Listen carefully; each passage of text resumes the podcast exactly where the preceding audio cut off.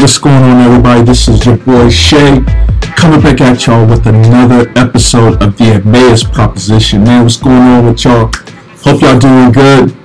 Uh, me, everything's been cracking, man. It, it's it's been a good couple weeks. I know I didn't come uh, through last week with an episode, but it's because I was getting ready for the Passover meal that we had at our house, and yo, this is this is my holiday, man. Like this this is the day of the year that I most look forward to. Like Christmas, I'm iffy on. I don't know why, man. Even even as a kid, when Christmas would come along, like my folks would get me presents, and I'd be like, "Yo, I I appreciate it, I really do," but it, it doesn't get me jazzed, and you know, that would cause a bunch of drama. Because who wants to who wants to give somebody a, a gift that they're just like, "Meh, schmeh." so you know, they still give me my mom still gives me a hard time to this day because I just I've always had like a kind of a like like shrug my shoulders kind of attitude toward Christmas. And like as a pastor, you know, that's supposed to be the, the time of year when people are celebrating the birth of Christ and God coming into the world, he, him incarnating himself God finally walking amongst men to make his dwelling place, the, the prophecies of Isaiah coming to fruition, and God makes a big deal about it, sending a choir of angels to, to come and, and preach the good news to, to shepherd boys and all kind of stuff, right? But the biggest problem with that, man, is I don't, I'm pretty sure it didn't happen in December. I love that Jesus came into the world. Don't get me wrong, man. Like, the fact that Christ would come and live in an incarnate way, like he would put on flesh to understand what my temptation is like and know that it's like able to able to understand what it is that I go through in life. I love I love that man. That's a it's one of the foundations of my faith, you know what I mean? But for us to celebrate it on December 25th when originally December 25th was uh, it was another festival that when Christianity came to Rome, they just kind of overlaid it on top of it. So, you know, I got I got my thoughts about Christmas and just the all the symbolism and stuff like that. Man, uh, is, is a bunch of layovers from from all that, all the all the stuffs, right? So I got. I've always had questions about Christmas, and, and then when I got older, I started looking into it. I'm like, oh, yeah, that might be why I got some issues with it. The same with Easter, man. Easter, like, love the fact that Christ would rise from the grave, man, pro- proving that he had the power over sin and death. Like, there's there's nothing better. There's nothing better than the resurrection. If, if not for the resurrection, y'all should pity me, because I am a fool. I this is what I'm hanging my hat on. The resurrection of Christ is what I hang all of my life on. The fact that Jesus would rise himself from the grave. Not that he faked his death, like some folks like to say. Not that he uh, he only appeared to be dead. Not that he rose in a spiritual form. Yo, this dude died, stayed in the grave for three days, and then got up. His body got up. People touched him. People talked with him. They saw him. There's eyewitness accounts of it. My, fa- my faith hangs in the balance. If that's not true, I'm to be most pitied, like Paul would say. But the celebration of Easter, man, like how we got to rabbits pooping out chocolate or jelly beans, it's, it's, it's crazy. It's, it's, wild, it's wild to me the, the, the commercialization of, of how we do those holidays, right? And they've been, they've been uh, hijacked. The, the meaning of what the church wants to do with those. Of course, of course, culture is going to retake them because they belong to culture in the first place.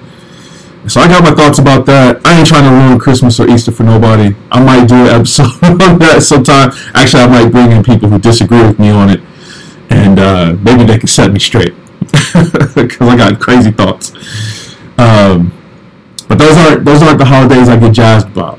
Yo, Passover I get jazzed about Passover.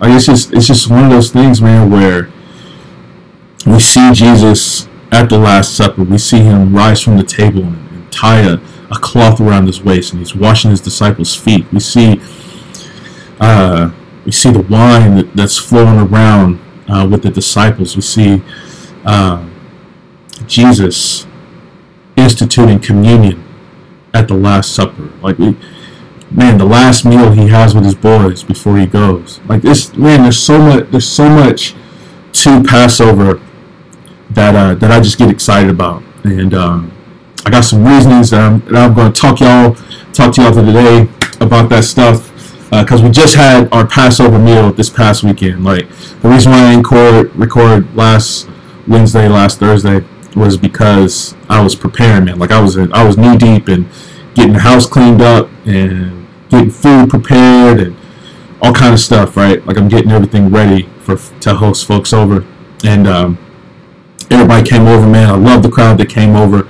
Uh, there were some folks that had to bow out last minute, and uh, man, I this it's one of those things where I wish, I wish everybody could come, and just and just celebrate the fact that that yo Jesus loves us, man. Like in the, in the fulfillment of of the Bible, we can see it right there uh, in Passover, and so y'all the food was off the chain. So I, I got I gotta tell y'all about this because it's it's actually like what ancient Israel Israel would do, man. When they would have their celebrations, so they would have stuff like uh, Purim, uh, Passover, uh, Feast of Booths. Like they, they, I think there's three main festivals the Jews would have throughout the year, and when they would do it, man, it was it's like a week long party for for all of them. Like they celebrate, they party. You know what I'm saying? And, and Passover was one of those one of those that you know they, they would celebrate it for the entire week, but it's capped off with the Passover meal. And the Passover meal for the for the Jewish people was meant to symbolize um, their time in Egypt and God's deliverance uh, of their people, making themselves making God making the people into a nation.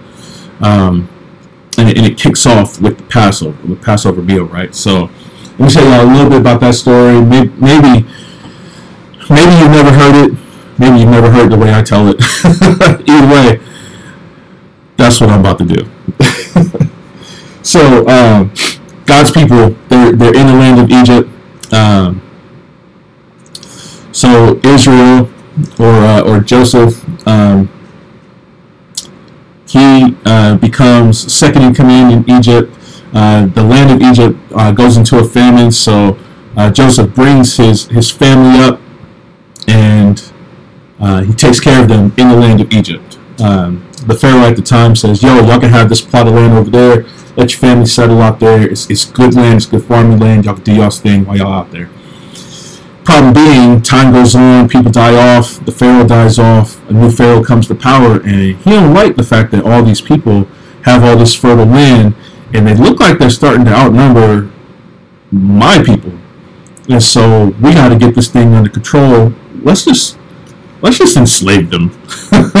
this king thinks to himself, right? Let's just let's just enslave them since there's so many people, and we can treat them however we want to. So, in the midst of all that, a little boy was born named Moses. Um, the Pharaoh's like, yo, I don't like that they, they keep having all these babies, so I'm gonna get the midwives to kill off all the baby boys. Um, as soon as they're born, that way they'll stop procreating, right? One mom is like, yo, I'm not gonna let these clowns kill my baby, so she puts the little baby Moses in the basket, sends him upriver. Moses ends up running into the the princess of the pharaoh. We don't know her name. She brings him to the household, and they um, they hire the mom to raise the boy, like in a in a cool little twist. They hire the Moses' mom to raise him, but he actually gets adopted by Pharaoh's daughter. He grows up. He sees that his people are being treated bad. He still he still belongs to those people, but he's growing up in the household of uh, the Egyptians in, in the Egyptian royal family, and so he's living this, this dual life, right? But he sees how his people are being treated, and so one of the one of the foremen are roughing up one of the uh, Jewish slaves, and uh, Moses goes through and and slaps him around, ends up killing him, right? And people find out about it.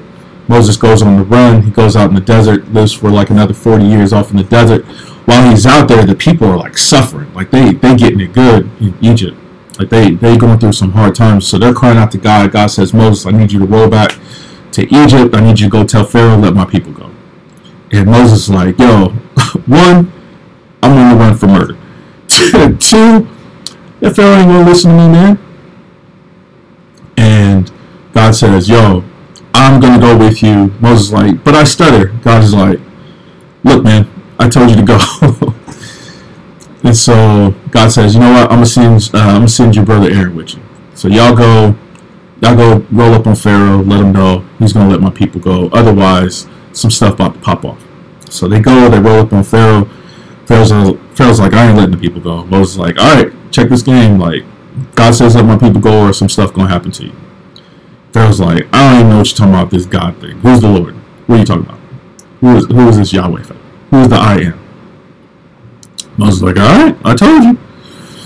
So God, in a succession manner, ends up putting on Pharaoh these ten plagues, and they the I think the purpose of the ten plagues was to attack all of uh, Egyptian theology. Like each one of the things, like um, the Nile River turning into blood, uh, the frogs, the flies, uh, the darkness, the hail, all those things, because they had gods over like the god over the Nile, the god over um, the animal life, God over the harvest, and and God was going through, and He was just like I'm Lord over this. I'm Lord over this. I'm Lord over this. So God, God is like making Himself known. Like, yo, you, you don't know who I am, huh? Let me show you who I am. And he, uh, Romans goes on to say that the, the reason why God even let Pharaoh become Pharaoh was so that God could display His power over him.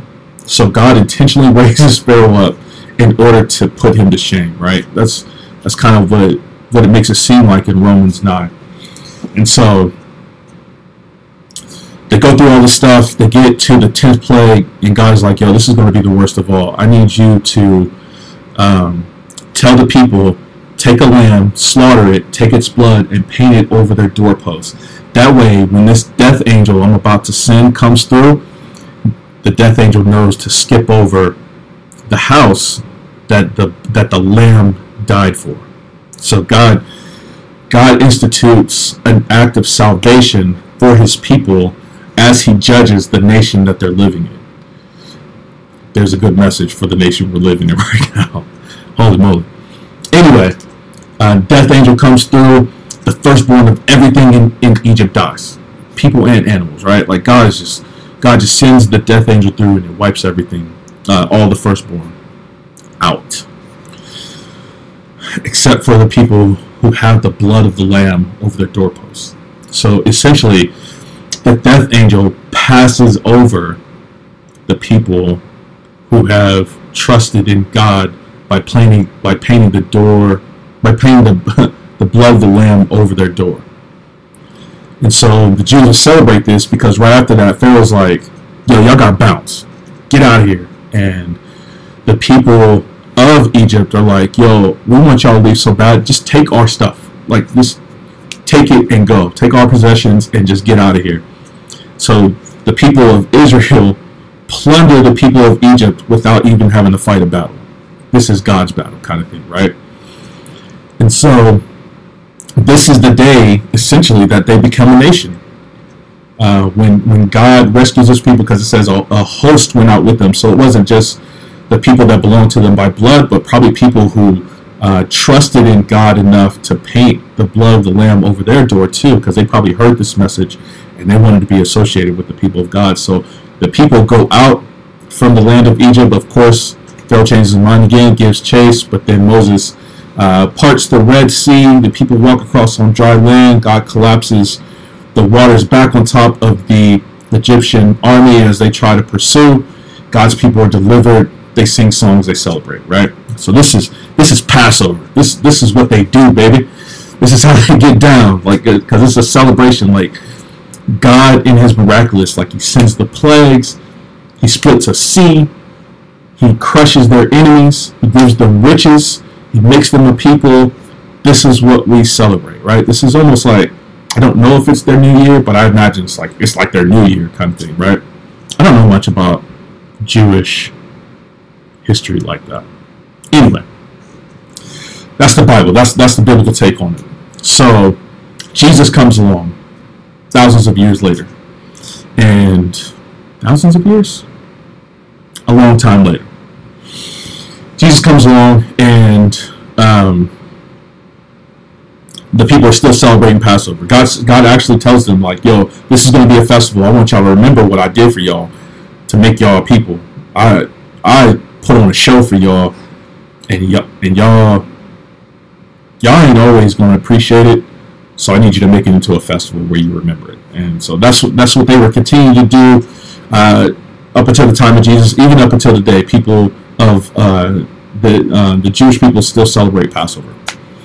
But in Jesus' time, as they were celebrating it, Jesus comes along to his last week on earth, and uh, they're having their Passover meal. Uh, he sends a couple of his disciples off. He says, "Yo, I need y'all to go cop a house uh, so we can have this Passover meal. Just we just need an upper room, um, and we're gonna set it off. We're gonna do it right because this is my last this is my last meal with y'all before I bounce, and before before the mayhem starts for the day. And so they get to the upper room and I imagine what's on the table is uh, just some just some delights. You know what I'm saying? We've got uh, when God was getting ready to tell the people to leave out of Egypt, He told them, "Y'all need y'all to take a lamb. Uh, matter of fact, the lamb that you slaughter, I want you to go in and cook it, but you ain't got time to do a bunch of extra stuff. Just roast it over the fire uh, and be ready to go. Matter of fact, even the bread that you make." don't get all fancy and try to wait for it to rise and, and try to do all that kind of stuff. Yo, just bake it without the yeast and and cook it and be ready to go because because when Pharaoh says to go, y'all need to pack up and go. So that's what they did, and and uh, those two elements in particular, I bet were on the table. I bet you there were some other elements that were on the table because as time goes by, uh, people bring in other elements to the food that they want to they want to highlight and celebrate. And so Jesus is up in the upper room and uh, he's looking at everybody, he's appreciating everybody. He sends Judas off to go do his treachery thing. And he he uh, he looks at the table and he takes the bread that's there, the unleavened bread, basically bread, bread baked without yeast. He breaks it and he looks at his people and he says, "Yo, this is like my body. It's going to break, but but it's going to break uh, so by my stripes you could be healed. Uh, and then he takes the cup of wine that's on the table, and he uh, he he um, he blesses he blesses it. He looks at his folks and he says, "Yo, this." This wine is like my blood. It's gonna, it's gonna be poured out, and, i and I guarantee what people are thinking the whole time, like, yo, we got the lamb over there. Why is Jesus talking about his body and his blood? Yo, the blood. Oh, the blood. Like they had to do with the death angel. Hopefully that's what they were associating, man. Who knows? Like the, the Bible doesn't really say with that. But Jesus institutes uh, communion. He says, "Yo, as often as y'all do this, do it in remembrance of me."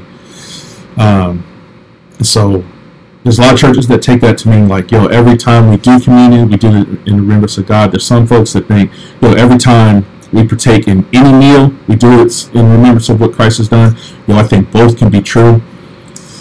Um, but the elements that were on the table. So, yo, when I do Passover, my grandma. So let me take it back a little bit. When I was a kid, my grandma ran the kids' church. So, uh, you know, church is going on upstairs. They were like, all right, we, uh, after some songs, they were like, okay, the kids can go downstairs. My grandma would take all of us uh, hoodlums down downstairs in the in the the under part of the church. It wasn't the basement, but it was like a like an under room, like a meeting room down there. And it was probably like, man, it was probably like 20 of us kids, man. And, and my grandma holding us down. And she used to do Bible quizzes with us in there and teach us teach us the scriptures and stuff like that. And when Passover would come along, she would actually uh, she actually introduced us to this concept of Passover. So she kept it real simple. She did um, she did roasted lamb, unleavened bread, grape juice, and bitter herbs. Like it was just those four things for us. And, and for the bitter herbs, she would do parsley and salt water. Super simple, but that's what she that's how she would get down, right? And man, I gotta tell y'all, man, it was it was probably one of the most impactful things I think I've ever experienced, man. It's, it's one of the things that when when I think about Passover, like grandma comes to mind. You know what I mean? And maybe it's because like those familiar tastes, like you your body holds a story. You know what I mean? So my my taste buds they they yearn for that parsley and salt water, and uh, it's it's you know it just takes you back. It's one of those things that just takes you back. Like you hear a good song that you remember from back in the day, and, you're transported back in time. Same thing with Passover, man. My taste buds when they when they get that parsley and salt water, it's just it just takes me back, and I miss her. You know what I'm saying? But uh, she just had those four simple things, and so as I grew up, um, fell away from the faith that I knew as I got into my, my teen years and my 20s and stuff like that. Came back to Christ when I, about the time I was meeting my wife, and, you know, we would do, we were growing up in the Lord and doing all this stuff. And uh, a few years down the line, you know, I'm leading a Bible study now. And I'm like, you know, I want to, I want to bring this back. I want to bring this back into my life. And so I started super simple, just like Grandma did. Like I got the I got the lamb, I got the uh, the unleavened bread, I got the parsley and salt water, and I got the grape juice. And since we grown, we do a wine. Grandma can't serve wine in the basement of the church, but we can do wine now that we've grown. And so people loved it. I loved I loved having it. People were like, "Man, I've never had lamb before. Uh, this is so cool. It's so cool thinking about like the story of redemption, how." God called his people back in Exodus, and Jesus uh, is instituting uh, his people at his last Passover meal, and he and he spreads it out. He says, as often as you do this, continue um, continue to think about me, like every time you do it. And so, thinking about all the elements and what those elements meant to the Jewish people, and separately, similarly but separately, what those elements now mean to those who are in Christ. And and uh, man, as people would, would start to interact with their faith through their taste buds, man. Yo, I'm a foodie, y'all. Like I, I don't know. I like playing around with flavors. I like, I like when people. Uh, I think I think one of the things that's underrated about God, God gave us like five separate categories of taste buds. Like who thinks of that? God does. God, God in His glory said, I want them to have awesome experiences.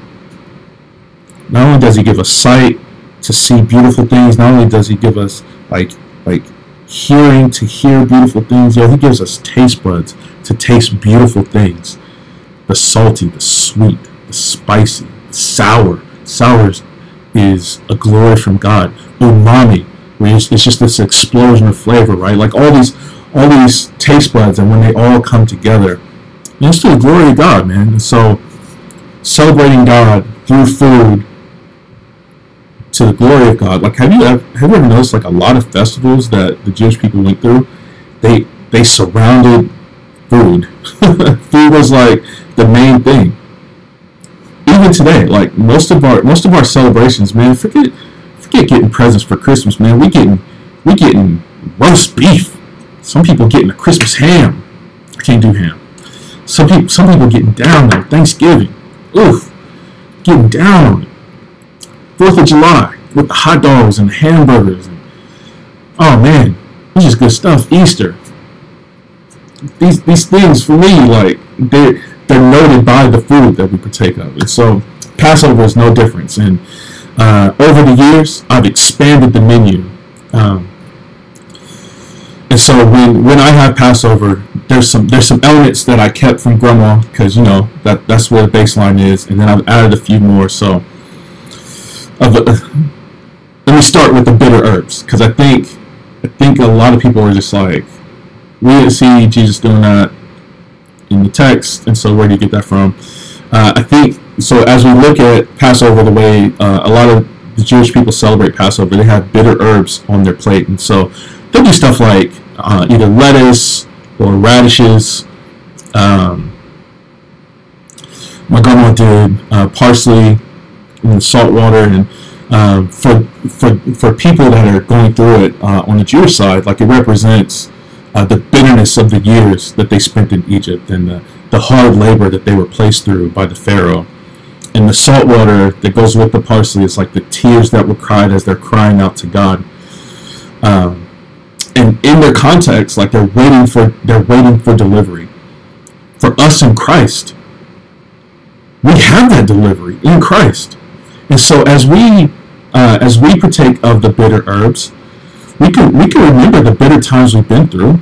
We've we've been through um, man, people stabbing us in the back, people talking bad about us, people undercutting us and different stuff, man, life just happening, um, natural disasters and cancers and diseases and flus and illnesses and all this kind of stuff, man. Like life is bitter, and we cry out to God in our hearts. And what we read from the biblical text is not only has uh, God delivered us, so He delivered the people of Israel, He has delivered us from sin and death, but then He promises to wipe away every tear from every eye, and there is no more bitterness. So as we sit down with the Passover meal and we partake of that, we remember it, yeah, but then we remember, but these things will be gone in glory.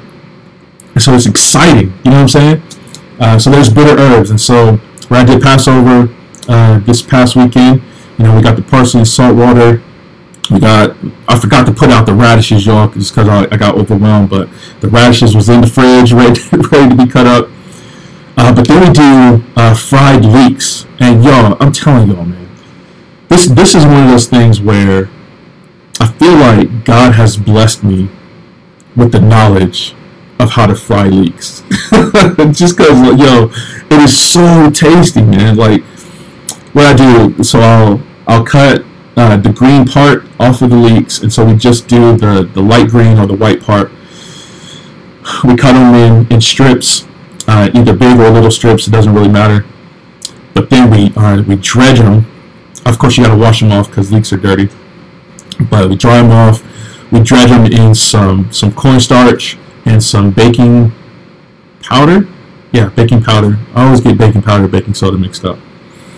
Dredge them in in, uh, in those two things, in the uh, the cornstarch, baking powder, and then just drop them billies in the oil. Let them fry for like a minute or so, and then they come out like golden brown, crispy. You, you, you do a little bit of salt on them. Uh, we do some sea salt man, it's the perfect addition. Like if you want to put something on your burger to, to, to throw it up a notch, you'll do some fried leeks. If you want to do, uh, we did the lamb. So if you want to step your lamb game up, you'll do it with the fried leeks. Um, roast beef is is awesome with it. Yo, a uh, like if you want to do like a beer can chicken or something like that, where you roast the chicken, you'll have some leeks on hand and do these bills. Yo, I'm telling you, they're so versatile, but they have so much flavor we count those as one of our bitter herbs, and it all it always sets the party off, man. That's one of those things. Like as I cook them, the kids are coming through and like snatching them. Like I gotta tell them, like, y'all go away, cause y'all there's gonna be none left if y'all keep doing this. So, so that's one, right? The bitter herbs. Um, and that's where you get that's where you get the majority of your vegetables right there, right? Then we got the eggs. So for uh, Jewish context, uh, egg kind of all over the world was always like a symbol of like fertility and, and different things like that. And so, as they have it on the the Passover plate, uh, the Jewish people were celebrating like God bringing them new life. Like they had a life that was basically leading to death, and God brings them into a new life. Um, and it's it is essentially Him bringing them into the promised land, right? But as those that are worshiping Christ, yes, we can look at it as, as our old man has been put to death and the new man has been raised up, but also um, even the, know, the Easter egg, as we have the egg, right? It represents the tomb of Christ. So, this Jesus was in the tomb. He was placed in the tomb after his death, and the stone was rolled in front of it, the yolk. and then like when when Jesus resurrected from the grave, like the stone is rolled away. So you have like the the, yolk is gone. We still eat the yolk, and mostly we, we do like kind of like a deviled egg kind of thing. So I've always thought it weird to call it a deviled egg when celebrating God, but that's the name of it. I'm not trying to make it devil, but anyway, we celebrate the fact that not only have we been brought into the newness of life, but we're actually promised eternal life. And so we remember and we celebrate and we give God thanks and glory.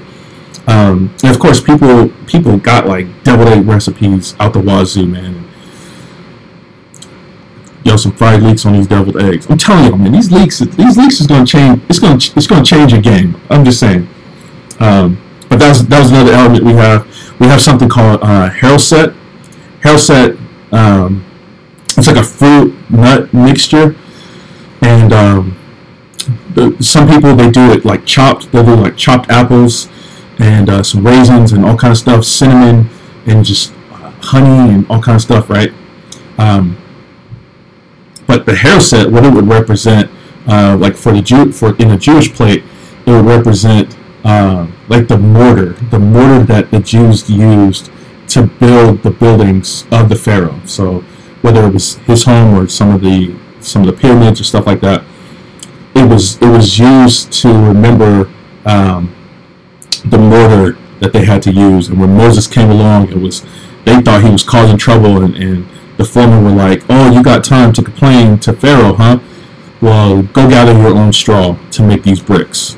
And so they remembered all these hard times in this plate, and the the mortar is the thing that bound the bricks together, uh, so they can they can make these buildings. For us in a Christian context, the thing that binds us all together is the Spirit of God Himself. And so as the Holy Spirit is coming into our life, He's He's the seal of God that, that God has uh, protected and sealed us for eternity. He's He's the uh, He's the seal that we now belong to God as children, as adopted children of God. Not only not only that, but He also is is renewing us and making us more into the image of Christ. And He's the man, he's the he's the spirit of adoption, the spirit of truth, everything we need to live this life uh, with the with the righteousness we need to please God. Like it's the spirit of God that's living inside of us. The Haroset is the reminder of that. That we have the spirit of God that's binding us together with God. Not only that, but it's binding us together as the church of God. Because the Bible calls us uh, the, the temple of the Holy Spirit. Not only are our bodies the temple of the Holy Spirit, but it says that we, like living stones, are being built together as the temple of God. And so that mortar, the Holy Spirit, is the thing that's holding us together. Man, I love I love this stuff, man. I, I love the fact that we have all these reminders of what God is doing for us. Um, and then we got the bread, the unleavened bread. Yes, um, we, we keep what what Jesus Jesus gave the perfect description. Like the Jews, it's their reminder of the haste, the hastiness that they had to leave Egypt with, and the the, the yeast was like a metaphor for sin, um, in that they didn't they didn't put uh, yeast into their bread because they're trying to be like sinless, and Jesus Jesus carries that theme along, like yo, we continue to have a body that's that's sinless, and this this sinless body is going to break on your behalf. My body will break, you'll be healed. By my stripes, you will see redemption, kind of thing, right? And it's it's beautiful, man. Like we don't need, we don't need to change any of that, man. If we, we the bread, my my wife bakes bread. Actually, let me go back to the Haroset real quick. With the Haroset, so my daughter made this year. We do apples, like a like a mixed fruit mixture, uh, like a mixed raisins. Put some honey in there with some grape juice, and yo, we just throw that joint in the blender and it comes out. If you can imagine, it's almost like a peanut butter jelly paste. And yo, because we usually have some leftover for leftovers and stuff like that, yo, we'll spread it on some bread, and it's like the perfect peanut butter jelly sandwich without having to to do a bunch of different stuff, man. Anyway, the bread, the unleavened bread, my wife normally makes it, and man, I can't I can't share her recipe with y'all but it's it's the tastiest thing I think I've ever had in my life, man. And, and we, as a family, we beg her to make this like all the time. But she made bread. Uh, some folks that came they made some some flatbread that was that was awesome. They brought like this this uh, this olive oil, this garlic, basil, rosemary oil that they put together, and we were like dipping the bread. Oh man, it was it was so good. I'm drooling thinking about it. And then we got the wine or the juice, right? And so once again, Jesus gave a perfect a perfect description in the Christian context, like just like the lamb was slain uh, for the sins of the people, so Jesus, the Lamb of God, is slain for us, and we uh, we don't take wine and pour it over the door, but the blood of Christ is poured all over our hearts, and it's, it's cleaning us. Where the Jewish people would have to kill a lamb for every sin, every festival. You know, the, the priests at the temple were constantly killing animals uh, because not only did they have the sacrifice for sin, that people would bring their animal to the temple and the, and the priest would slaughter it, but then they would um, ceremoniously um, take a take a lamb or, or a goat, and the priest would lay his hand on the the goat, and then they would send it out in the wilderness. It's where we get the phrase scapegoat. Um, so there was there was all kind of stuff going on, but the, the blood of the lamb goes over top of us cleanses us from the inside out. And from what Jesus said, like it is our it's our promise of a new relationship with God. Um, it's the it's the it's the it's the seal. It's the representation of our new relationship with God. The, the blood of Christ covers us so that when we get into judgment before God, He doesn't see our sinfulness. He sees the righteousness of Christ, the the, the bloody washed sinless uh, believer in Christ is now standing before the throne of God, and he says, uh, "My son's righteousness has covered you." Man, this is this is the this is the blood of the Lamb, y'all. This this is Jesus on full display, and then we have the Lamb itself. Um, Jesus is the Passover Lamb. He is the Lamb slain. He is the scapegoat. He is. Uh, man, when when Abraham is up on the mountain and he's getting ready to sacrifice his son, and Isaac says to Abraham, he says, "Dad, we don't we don't have a lamb for the sacrifice," and, and Abraham says to them, "God will provide it." But when they get on the mountain and God stops Abraham from from murdering his son, what they see caught in the thicket is a ram. They don't they don't see a lamb caught in the thicket they see a ram caught in the thicket. Thousands of years later, we see uh, John the Baptist baptizing people in the Jordan River, and he looks up and, and sees Jesus, and he says, Behold the Lamb of God who takes away the sins of the world. The promise that Abraham said that God would provide a, a sacrifice, God will provide that pass that uh, that sacrificial lamb, we see John the Baptist proclaiming, Here is the Lamb of God that takes away the sins of the world. And we see Jesus being slaughtered on behalf of his people, being the scapegoat, being the sacrificial lamb. His blood, like I said, is covering his people so that we are uh, we are clean before God from our from our filthiness. Even the righteous things we try to do are like filthy rags in comparison to the cleanliness that Christ gives us. And we celebrate that. We celebrate the Lamb. And, uh, oh my goodness. I usually, I usually, I, I make the lamb, right? And, uh, I've had people say, I, I don't know how people prepare their lamb when they're, when they've had it with other people, but I've had people say like, yo, this, I don't even, I don't like when other people cook it, but there's something about the way you cook it. And I'm not trying to like brag about that. I think I've I think I've figured out some methods of of making the lamb palatable to people that that don't typically like it. Um, but y'all, it was it was real good this year, man. And um, so what I do, I I end up marinating it for like four days. So I uh, I do I soak it in pomegranate juice, garlic, the the green part of the, those leeks that I cut off.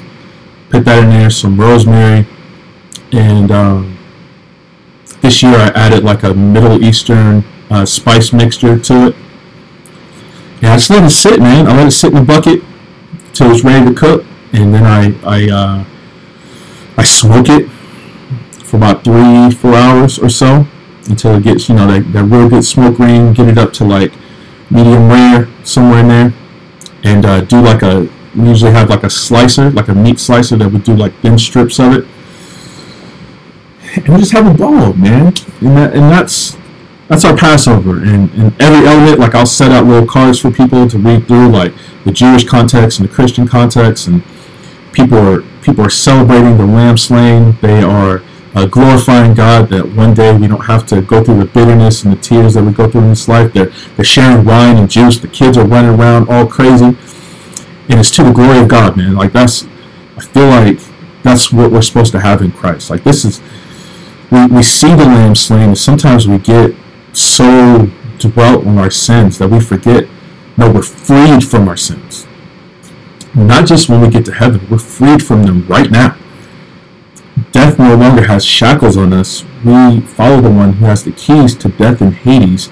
Those things don't have power over us anymore because we belong to the lamb slain. That's how paul was able to say like um, whether i live or whether i die to live is Christ, but to die is gain. If I if I stick around here with y'all, like it's it's to the it's for your gain. Like I get to tell you more about Jesus.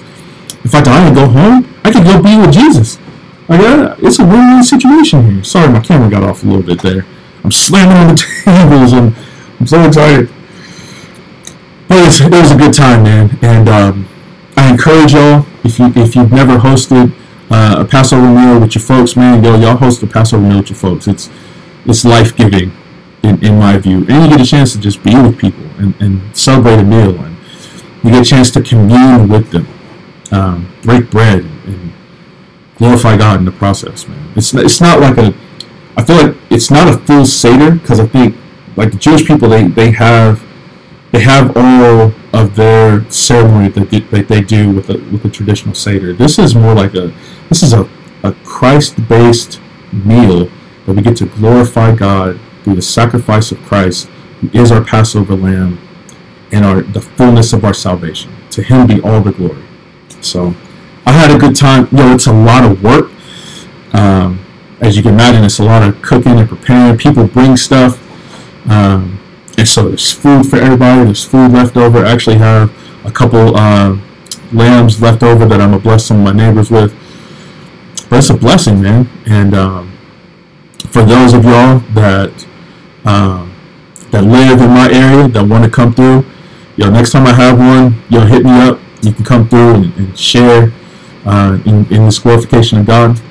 But this taking taking a holiday and actually making it about Jesus in a way that like and this wasn't something that was invented or or pasted Christianity on top of. This is this is a meal that Christ himself partook of and, and in a way, man, it's almost like we're we're communing with Christ right there at the Last Supper. Because I'm sure they had different elements that they would spread across the table.